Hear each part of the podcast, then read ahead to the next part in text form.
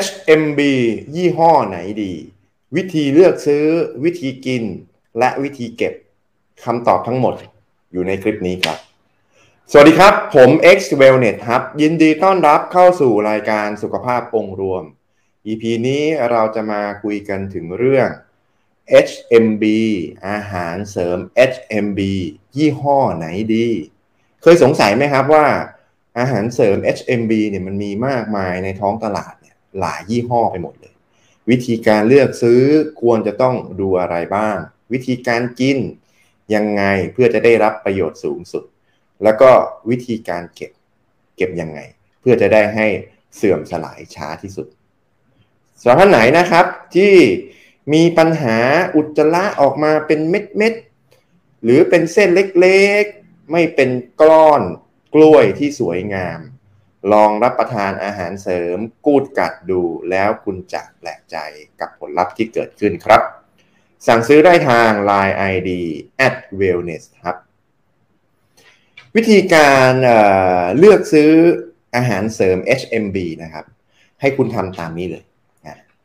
อย่างแรกนะครับ คุณต้องดูปริมาณต่อหน่วยก่อนว่าอาหารเสริมที่คุณกำลังสนใจอยู่นั้นนะ่ะมัน มีปริมาณต่อหน่วยเท่าไหร่ ทุกวันนี้นะครับในท้องตลาดเนี่ยมันจะมีอยู่หลักๆ อยู่ 2 แบบ แบบแรกจะเป็นแบบเม็ด แบบเม็ดก็คือ คุณก็กลืนเข้าไปเลย ดื่มน้ำตามนะครับ อีกอันนึงก็คือเป็นแบบผง เป็นแบบผงก็คือต้องเอาเอาช้อนสกู๊ปที่เขาแถมมาให้เนี่ย หรือบางยี่ห้อไหนก็ไม่ได้แถมนะ ตักแล้วก็เอาไปเทใส่อะไรสักอย่างเนี่ยละลายเพื่อดื่ม ทีนี้คุณก็ต้องอ่านฉลากดู ไอ้แบบเม็ดเนี่ยมันไม่ค่อยยาก เพราะแบบเม็ดเนี่ยข้างฉลากมันจะเขียนไว้เลยว่าข้างหลังเนี่ยมันจะเขียนไว้เลย หรือบางทีก็เขียนข้างหน้าไว้เลยว่า 1 เม็ดเนี่ยมีปริมาณกี่มิลลิกรัม กี่กรัม แต่ถ้าเป็นแบบผงเนี่ยต้องดูดีๆ บางทีมันอาจจะคือปริมาณต่อหน่วยเนี่ยมันไม่เหมือนกัน คุณต้องต้องอ่านฉลากดีๆ ซึ่งแต่ละอย่างมันก็จะมีข้อดีข้อข้อดีข้อเสียที่ต่าง แบบเม็ดเนี่ยมันก็จะปริมาณต่อเม็ดเนี่ยชัดเจน แล้วก็หยิบขึ้นมารับประทานทีละเม็ดได้เลย อ่าอันนี้คือข้อดีข้อเสียของแบบเม็ด ในขณะที่แบบผงเนี่ย ปริมาณก็ขึ้นอยู่กับการตักนะถูกไหมถึงแม้ปริมาณคุณอ่านฉลากเข้าใจละ คุณตักพูน ตักเต็ม ตักปาดหรือตักอัด มันก็อาจจะไม่แน่นอน ละลายน้ำชงดื่ม แล้วก็ต้องลำคัญนะครับ ที่สำคัญของแบบผงเนี่ย เวลาตักเสร็จคุณต้องระวัง ระวังมันหกถูกไหมตักเสร็จปุ๊บเนี่ยไอช้อนอะไรต่างๆ เนี่ยก็ต้องรีบปิดฝาใช่ไหมบางทีตักเสร็จผมเคยเจอนะ ตักเสร็จปุ๊บแมว เดินจะโดดผ่านตก โอ้หกเลอะเทอะ หรือบางทีอาจจะเหลือจะแทบจะต้องทิ้งไปทั้งกระป๋องนะครับ แล้วก็ต้องปิดฝาให้สนิททุกครั้งไม่งั้นเดี๋ยวความชื้นมันก็จะเข้าไป อันนี้คือข้อแรกนะครับ คุณถักวิธีการเลือกซื้อดูอย่างแรกคือดูปริมาณต่อหน่วยอันที่สองนะครับ ให้คุณดูส่วนประกอบอื่น คือเป้าหมายเนี่ยในการรับประทานอาหารเสริม HMB ก็คือการเสริมสร้างมวลกล้ามเนื้อ การลดการเสื่อมสลายของกล้ามเนื้อ ถูกต้องไหมครับ ก็คือการเมนเทนมันอะคือถ้ามันไม่มากขึ้นมันก็ไม่ลดลง ถ้ามากขึ้นก็ดี ถ้ามันถ้าดีดีกว่านั้นก็คือมันไม่ลดลง ซึ่งไอกระบวนการเนี้ยมันไม่ใช่มีแค่ HMB อย่างเดียวที่สำคัญ มันยังมีสารเสริมอาหารอื่น ๆ ที่สนับสนุนนะครับทำให้กระบวนการเนี่ยมันดีขึ้น ไม่ว่าจะเป็นทางตรงหรือทางอ้อม ยกตัวอย่างเช่น วิตามินดีด็อกนะครับแคลเซียมกรดอะมิโนที่จำเป็นอื่น ๆ รวมแม้กระทั่งถึงวิตามินซีอันนี้ผมยกตัวอย่างมาให้ดู คร่าวๆก่อนนะครับจริงๆแล้วมันมีเยอะกว่านั้นเยอะ ทีนี้ไอ้ส่วนที่สำคัญที่สุดเลยนะ ของใน HMB ที่เกี่ยวกับผู้สูงอายุก็คือ อาหารเสริมสำเร็จรูป หรืออาหารสำเร็จรูปสำหรับผู้สูงอายุอ่า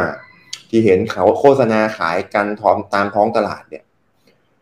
คือจริงผมก็อยากจะเอาฉลากมาขึ้นมาเลยนะ คือล่าสุดเนี่ยมี มีคนที่ ที่เข้ามาปรึกษาเนี่ยนะฮะเขาก็ถ่ายรูปมาให้ดูเป็นอาหารเสริมที่ให้คุณพ่อคุณแม่ผู้สูงอายุ อายุสักแปดสิบห้าแปดสิบหกมั้งที่บ้านเนี่ยรับประทาน ปรากฏว่า โอ้โห ผมก็ลองไปค้นดูไปลองดูรายละเอียดว่าแต่ละยี่ห้อในท้องตลาดเป็นยังไงบ้าง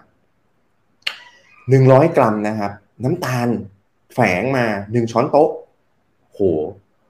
มันมันเยอะมากเลยนะในขณะที่ส่วนประกอบอื่นๆ เนี่ยน่าสนใจนะ ยอมรับเลยว่าส่วนประกอบอื่นๆน่าสนใจ แต่สิ่งที่มันแอบมาคือน้ำตาลแฝง เอาแล้วคนแก่กินน้ำตาลเข้าไปเป็นไงก็อ้วน ก็มีความเสี่ยงที่จะเป็นโรคเบาหวาน ก็มีโอกาสที่ความดันโลหิตก็จะสูงขึ้น มันคือสิ่งที่น่ากลัวมากเลยคือน้ำตาล เพราะฉะนั้นนะครับระมัดระวังเลยการดูอย่างนึงก็คือการดูน้ำตาลแฝง เราอยากได้ส่วนประกอบอื่น ๆ ที่สำคัญนะแต่เราไม่ต้องการน้ำตาลแฝง ความเห็นส่วนตัวผมนะครับ ผมไม่ค่อยแนะนำคือถ้าเกิดคุณอยากจะได้รับส่วนที่เป็นประโยชน์ไหนๆจะเสียเงินซื้ออาหารเสริมแล้วอะคุณก็ไม่ควรที่จะได้รับส่วนที่มันไม่จำเป็นส่วนที่มันเป็นประโยชน์ มันไม่ได้เป็นประโยชน์เป็นโทษกับร่างกายที่ซ้ำเพราะฉะนั้นแนะนำว่าในความเห็นส่วนตัวผมนะ แนะนำว่ากินอาหารเสริมแยกแยกแยกออกมาดีกว่า ยกเว้นถ้ายี่ห้อนั้นมันไม่มีน้ำตาลแฝงนะอ่าโอเค มาดูขั้นตอนที่ 3 นะครับ วิธีการเลือกซื้ออาหารเสริม HMB ก็คือการดูแพคเกจจิ้งหรือบรรจุภัณฑ์แพคเกจจิ้งหรือบรรจุภัณฑ์เนี่ยมีผลต่อการรักษาคุณภาพของสารสำคัญที่อยู่ในนั้น คือเราต้องยอมรับนะว่า เราอยู่ในเมืองไทยอ่าเมืองไทยอากาศเป็นยังไงครับ โอ้โห ร้อนก็ร้อนก็ร้อนหูดับตับไหมเลยนะ ถูกไหมเย็นก็ เย็นก็เย็นเลยนะ หนาวก็หนาวฝนก็ฝนนะอ่าเพราะฉะนั้นบรรจุภัณฑ์เนี่ยหลักๆ มันจะแบ่งอยู่สองแบบ แบบขวดกับแบบแผง เราต้องยอมรับว่าแบบแผงเนี่ยมันมีการเก็บรักษาคุณภาพได้ดีกว่าแบบขวด สเปคมันสูงกว่าแหละ เพราะฉะนั้นสิ่งที่มันตามมาก็คือราคามันจะสูงกว่า แต่การเก็บรักษาคุณภาพเนี่ยมันเก็บแยกแยกแยกออกมาแต่ละเม็ดได้เลย ไม่ทำให้มันเสื่อมไปพร้อมๆกัน เพราะคุณลองนึกภาพดูว่า ทันทีที่แบบขวดนะครับ แบบกระป๋องเนี่ยมันเปิดออกมา ส่วนอื่นๆทั้งหมดเนี่ยถึงแม้คุณไม่ได้ตักออกมานะ มันก็โดนอากาศ โดนความชื้นเข้าไปแล้วอ่าแต่ทั้งนี้ทั้งนั้นมันก็ต้องมาเปรียบเทียบกับราคาอีกทีหนึ่งเพราะบางอย่างอาหารเสริมบางอย่างทำแบบแผงเนี่ยมันก็ไม่คุ้มเพราะต้นทุนมันสูงมากมันก็จะโดดไป แล้วก็ ผลกระทบต่อ ต่อสารสำคัญเนี่ย มันอาจจะไม่ได้มากอ่าแต่ก็ลองเลือกดูกันนะครับ ตามงบประมาณตามข้อจำกัดต่างๆอะมาดูส่วนที่ 2 กันบ้างนะครับ ก็คือวิธีการรับประทานนะครับ วิธีการรับอาหารอาหารเสริม HMB เนี่ยแบ่งนะครับเป็น 2 กลุ่ม กลุ่มแรกคือกลุ่มนักกีฬาหรือผู้ที่ออกกำลังกาย รับประทานก่อนออกกำลังกายประมาณ 30-60 นาที หรืออีกอันนึงนะครับ ถ้าสมมุติว่าไม่มีน้ำตาลแฝงนะครับ ก็รับประทานหลังจากออกกำลังกายสามสิบถึงหกสิบนาทีก็ได้ คือหลังจากรับหลังจากออกกำลังกายเสร็จก็รับประทานครับอีกกลุ่มหนึ่งนะครับก็คือกลุ่มผู้สูงอายุที่ไม่ได้ออกกำลังกาย อันนี้จะรับประทานตอนเช้าหรือก่อนนอนก็ได้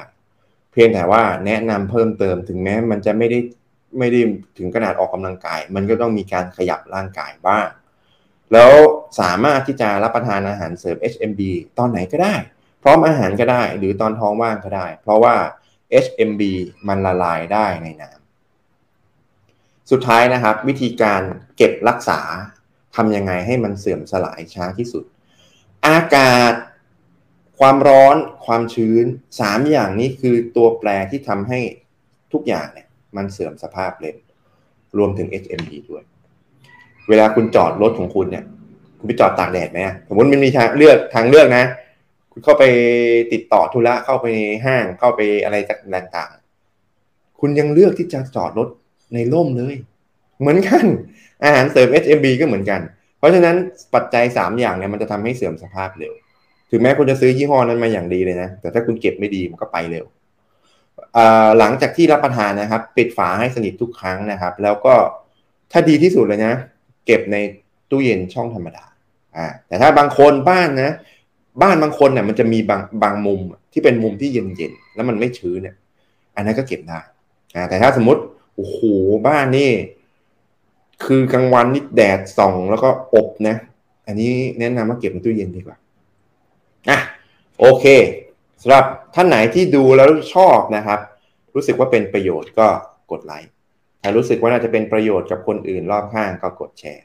ถ้ามีเป้าหมายเดียวกันนะครับ อยากดูแลสุขภาพแบบองค์รวมกดติดตาม แล้วถ้าไม่อยากพลาดเนื้อหาดีๆ ก็กดกระดิ่งแจ้งเตือน แล้วพบกันใหม่ EP หน้า สวัสดีครับ